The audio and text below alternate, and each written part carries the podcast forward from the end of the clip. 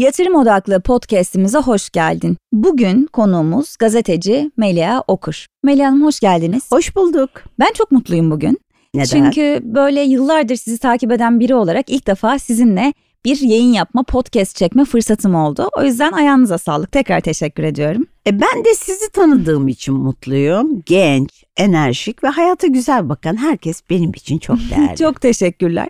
Aslında bizim dönem için bir duayensiniz siz. Yani yıllardır Türkiye'de e, finansal okur yazarlık kelimesi lügatımıza girmeden bile belki de farkında olarak ya da farkında olmadan siz bunun üzerine yazıp çiziyorsunuz zaten.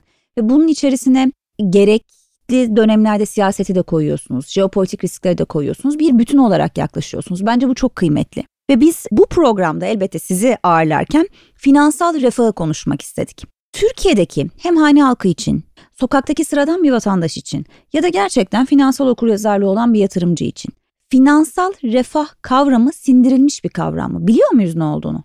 E, bence bilmiyoruz. Finansal refah deyince kafamız karışır ama kavim kültüre dönersek ve kendi kavim kültürümüzde atasözü ya da anlamlı sözlere bakarsak aslında bu coğrafyada kıtlığın, sermayenin, parasızlığın ne olduğunu çok iyi biliyoruz. O yüzden biz bugünkü moda terimlerle konuşmayı tercih ediyoruz. Oysa bizim kendi lügatımızda ne var ben örnek vereyim. Damlaya damlaya göl olur. Ayağını yorganına göre uzat. Ben bunu uzatabilirim. Bizim bütün kültürümüzde hep paranı kazan, gençken üret, yaşlıyken aşını ye, rahat et kültürü vardır. Bu kültür odaklı hayata bakarsak bütçemiz ona göre yaparsak. Karınca Ağustos böceği hikayesiyle büyüdüm ben. Dedem öyle büyütmüştü beni. Ne güzel kültür değil mi? Onun için bizim buralarda problemimiz var. Şu an ciddi bir tüketim, tüketat toplumu bireyiz. Buradan acilen çıkmamız gerekiyor. Şimdi aslında bu tüketim toplumu olmamızı biraz daha böyle geriye dönük değerlendirecek olursak mesela işte e, yerli ve milli hafta deyip kermesler düzenlerdik. Herkes işte birikimini ya da el emeği göz nuru işte ortaya çıkardığı ürünü işte ben ilkokuldayken sergilerdik. Kermeste bunu satardık vesaire. Bu şu anki nesil de giderek bundan sanki uzaklaşıyor. Yani bir şeyi üretmek, bu üretilen ürünün Türkiye'ye has, Türkiye özgü olması gidiyor. O bütün yerli, milli, bize ait tarım, işte onun dışında aklınıza gelebilecek her türlü işte el emeği, işler vesaire bunların hepsi gidiyor. Onun yerine teknoloji odaklı, ithalata dayalı, işte cep telefonuydu, iPad'iydi, o suydu, bu suydu böyle bir toplum geliyor. Yani yeni nesilde, yeni jenerasyonda üretmek yerine tüketiyor. Bir de ithale, ithal tarafında bir özenti artışı var. Şimdi yeni nesilden çok umutluyum. Bir kere dünya dijital bir dünyaya hı hı. doğru yol alıyor. Dijital hoş geldin dememiz lazım. Kaçınamayız. Dünyada şu an aslında tartışmaların odağında 20. yüzyılın bize orta sınıfı yaratan, kadın haklarını veren, demokrasi kavramını kurumsallaştıran, büyük patronlarının kurduğu bir dünya yok. Yeni dünya, dijital baron adını verdiğimiz 2000'li yılların başlarında hayata merhaba diyen, büyük servet yaratmış, hikayeleriyle hepimizi etkileyen aktörlerin dünyası. Bu dünyada tüketim alışkanlıkları ve tüketime yaklaşım farklı. Çünkü biz daha çok alma, daha çok atma. Kesinlikle. Bundan giderken yeni nesil markaların uzağında. Kaç kişi bayram harçlığını biriktirip bir şey alıyor ki şimdi? Eskiden öyleydi çünkü. Ama bu 20. yüzyılın başında böyleydi. 80'ler sonrası bize sunulan küresel hikaye bambaşka bir dünya geleceğini gösteriyordu. O dünyanın olmadığını, başka bir dünyanın geldiğini görüyoruz. Dijitalleşmeyi bu yüzden önemsiyorum. Ama size katılıyorum. Ara kuşak gerçekten bu dijitale geçişle geçen yüzyılın kavramları arasında sıkışıp kaldığı için tüketim toplumunun en fazla tüketen bireyi olmaya itina gösteriyor. Şimdi Türkiye'ye bakalım. Cumhuriyet'in 100. yılındayız. 1923 ile 1955 yılına baktığımızda bu ülke insan kaynağını Almanya'ya ve Fransa'ya göndermiş. Orada yetişen okuyan gençler açıkçası devletin kurduğu. Çünkü sermaye yok. Sermaye fukarası bir ülke ve coğrafya burası bu sıkıntıları yaşıyor. Onlar şirketlerin başına geldiklerinde kuralları belirlemişler. Bizim dediğimiz olur demişler. Devletin malını korumuşlar. 55 ile 75 dönemine geldiğimizde gençler daha çok İngiltere ve Amerika'ya gitmiş. Anglo-Sakson kültürü dediğimiz daha farklı bir yapı ve ona göre daha esnek bir yönetim modeli gelmiş. O dönemde biz de makineler üreten makine yapalım demişiz ve aslında hesap yapmayı unutmuşuz. Bu bizi e, başka bir dünyaya evriltmiş. Bütün bunları yaparken yerli ve milli olma duygusu o yüzden orada önemli ama yerli ve milli yaparken maliyet hesabı yapmaya, dünyaya rekabet etmeyi gözden kaçırmışız. Şu an siyasiler çok kullanıyor bu tabiri ama aslında gerçek anlamda da uygulamıyoruz. Yani anca lafta kalıyor bu yerli ve milli. Yani yerli malı haftasındaki yerli ve milli ile şu an kullandığımız yerli ve milli aynı değil.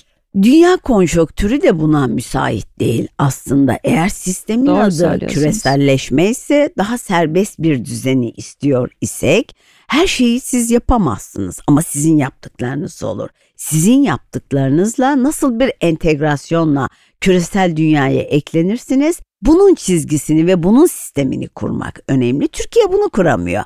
Yüzde yüz haklısınız. Herkes yerli ve millici. Nasıl yerli ve millicisiniz siz?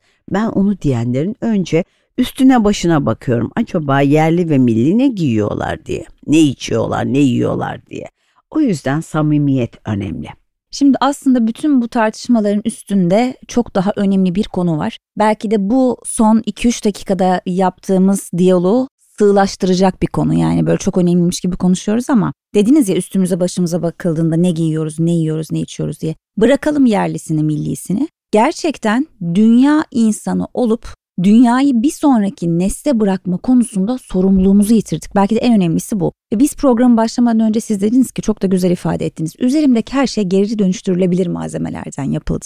Yani aslında tüketim toplumunu anlamaya çalışırken üretmenin sadece sıfırdan bir şey üretmek değil, var olan tükettiğimiz şeyi geri kazandırmak da önemli bir üretim. Çok önemli bir konuya dikkat çektiniz. Dün İstanbul başta, Türkiye cayır cayır yandı. Artık buna hazır olacağız. Öyle dört mevsimli güzel hikayelerle geçmişi özleyerek gidemeyiz e, yanarken elektriği daha fazla tükettiğimizin farkında mıyız? Fosil yakıttan üretiyoruz elektriği ya da barajların üstü açık su uçup gidiyor. Suyu tüketiyoruz. Acaba su tasarrufunu nasıl yapabiliriz? Bütün bunlara nasıl yatırım yapılabilir? Bunu düşünmemiz lazım. Yani iklim krizi ile birlikte tasarruf ve finansal okur yazarlık ve yatırımı birlikte düşünmek zorundayız.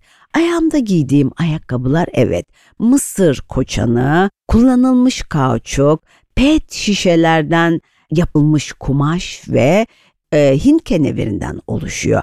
Üstümdeki bütün kıyafetler öyle çünkü diyelim ki ayakkabıyı baz alalım. Bizim ayakkabı endüstrimiz çöktü bu süreç içinde. Niye? Çünkü ayakkabı ham maddesinin %70'ini ithal ediyor idik ithal edemiyoruz kurdan dolayı.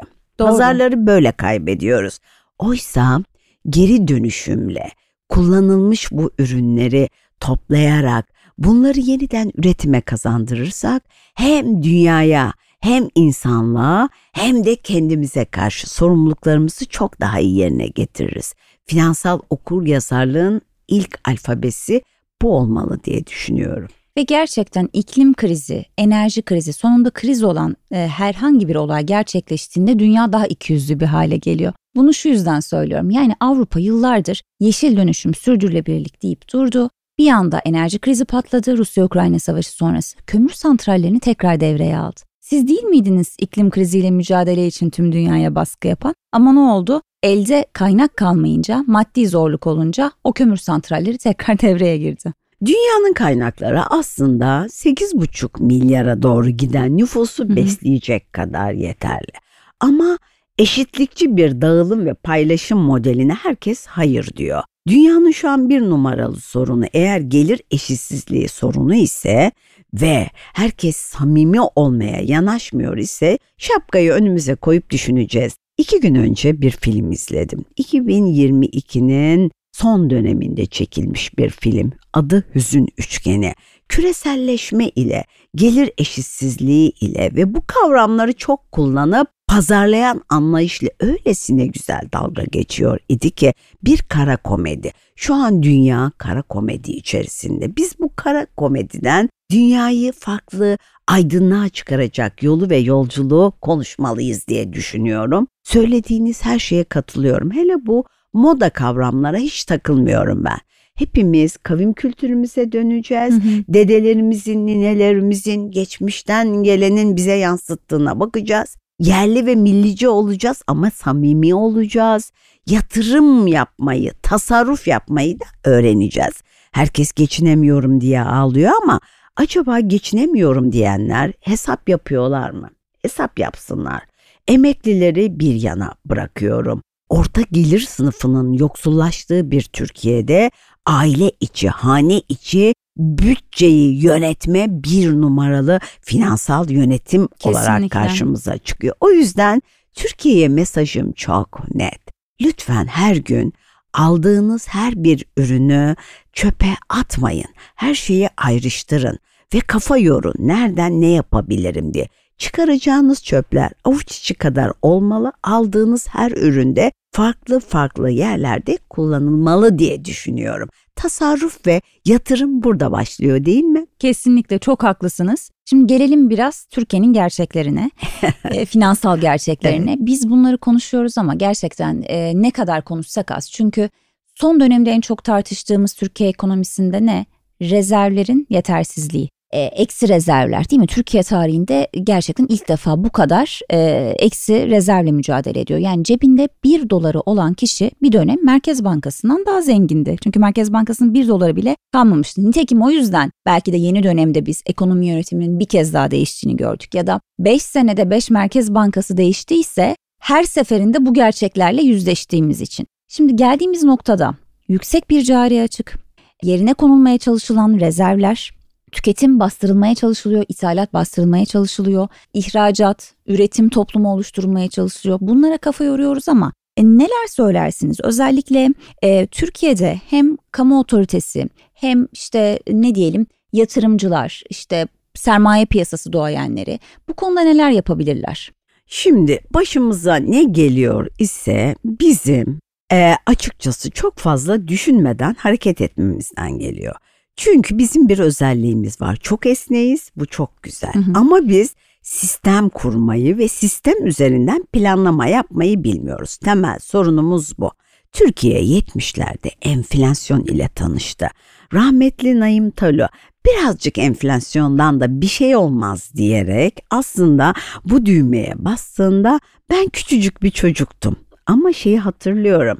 70'lerin sonunda bir sente muhtaç olduğumuz günleri. O kafamdan gitmiyor. Tüp kuyrukları, yağ kuyrukları. Bütün bunların müsebbibi enflasyon idi. 80 sonrası bambaşka bir yolculuk başladı ve biz sanki kaderimizmiş gibi 5 yılda bir saykıllar halinde krize giriyoruz. Ana sorunumuz sermaye fukarası olmamız. Başkalarının parasıyla aslında hava atmaya bayılıyoruz, harcama yapmaya bayılıyoruz. Bize ait hayatı yaşarken gerçek sanıyoruz. Temel sorunumuz bu. Üretmeden aslında toplumsal refah yakalanamıyor. Türkiye'nin ticari kültürü güzel ama Türkiye'nin üretim ekonomisiyle tanışması lazım. Türkiye henüz üretim ekonomisiyle tanışmamış durumda. Ana sorunlardan biri bu. 1900 mesela Cumhuriyet'in ilk kuruluş yıllarından başlayalım. 70'lere örnek verdik. Ama 80'ler sonrası yapılan yatırımlara bakalım. Siz hangi büyük yatırımı hatırlıyorsunuz? Türkiye 90'ların ortasından itibaren büyük yatırımlar yapmayı unuttu. Bunun Doğru. nedeni var. Düşünüyorum mesela yıllardır petrokimya tesisi açalım diyoruz ama işte herkesin bildiği bir tane büyük var. Bir türlü açamadık yani. En büyük ithalat kalemi serpi değil mi? İşte plastik ham madde vesaire. Evet. Ve her seferinde de şu söyleniyor ya bu yatırımın geri dönüş süresi çok uzun.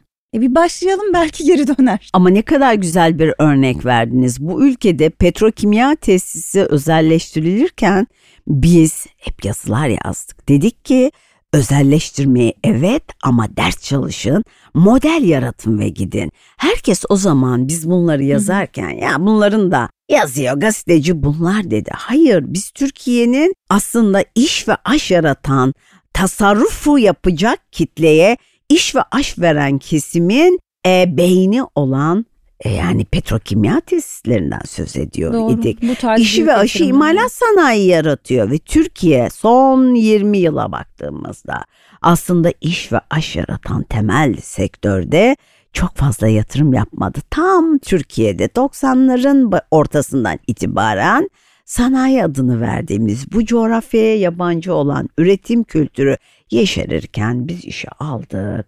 Buradan nereye götürdük? Tabii ki konuta ihtiyacımız var. Tabii ki inşaat yapacağız. Tabii ki iyi evlerde oturacağız. Buna karşı değiliz ama inşaat sektörüne kaydırarak tüketim toplumu bireyi olmayı, yap satçı olmayı tercih ettik. Ana sorunlarımızdan biri bu. Ama ekonomik model olarak da büyüme, iş ve aş dedik. İşte kafa karışıklığının ana sebebi bu. Birçok aslında körfez ülkesi, Orta Doğu ülkesi de inşaata yatırım yapıyor. Mesela bir tanesi Dubai ama onların güvendiği bir unsuru var. Kaynakları var. Yani e, yeraltı zenginlikleri var, petrolleri var. Dolayısıyla da üretsek ne olur, üretmesek ne olur? Sanayiye yatırım yapsak ne olur, yapmasak ne olur? Yeterince zaten petrol zengin ülkeleriz diyorlar. Ama Türkiye'de bu noktada aslında enerjide ya da diğer ham maddelerde de yeraltı zenginliklerine bakıldığında o kadar da bizi öne çıkaracak. Yani madem sanayiye yatırım yapmıyoruz ama kendi doğal zenginliklerimizle belki üretiriz diyebileceğimiz bir unsur da çok kalmadı sanki. E doğru biz öyle e, fosil yakıt zengini bir ülke değiliz. Hı-hı. Kendi kendimizi kandırmayalım ama coğrafi konum olarak geçiş bölgesindeyiz ve bu bizim jeopolitik ekonomi olarak büyük gücümüz ve büyük silahımız. Bir kere bunun altını çizelim. Orta Doğu coğrafyası kavrulacak. Orada fosil yakıtla zenginleşmiş parası olan ülkeler önümüzdeki dönem iklim krizinin etkisiyle nerelere yatırım yapabiliriz deyip dünyanın her yerinden deli gibi şirketler alıyorlar. Örneğin Suudi Arabistan ve Hindistan Doğru. yakınlaşması ve satın almalar, teknolojiye yapılan yatırımlar ve arayışlar bunun göstergesi. Bizimse tabii ki avantajlarımız var. Biz başka bir ülkeyiz. Büyük bir gücümüz var. Ben buna inanıyorum. Biz hiçbir şey hayır biz çok önemliyiz. Ama bizim sorunumuz ne biliyor musunuz?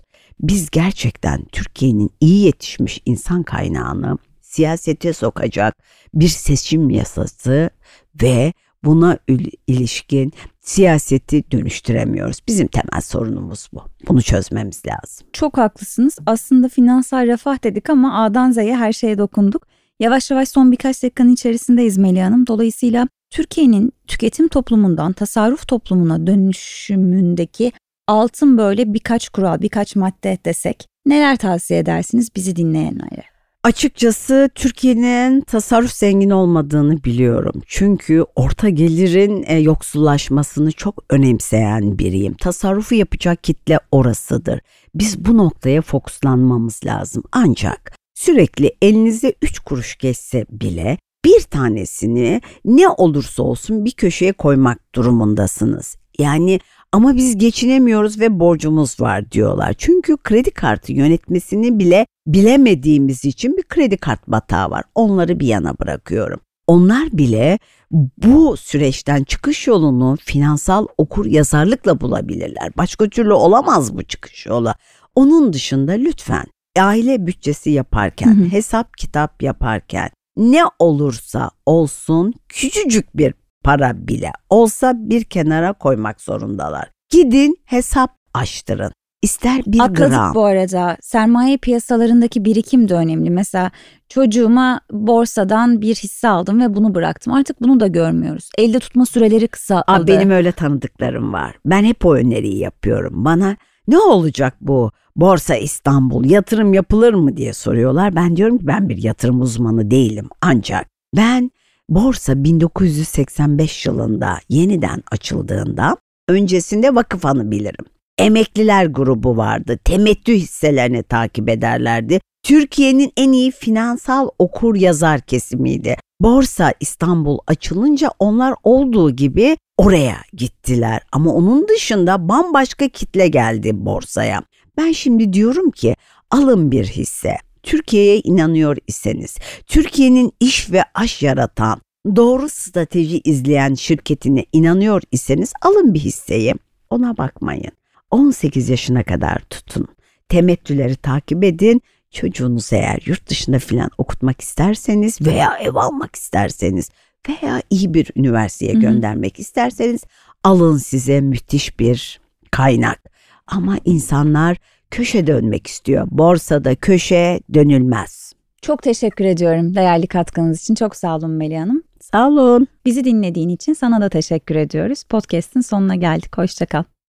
Odea.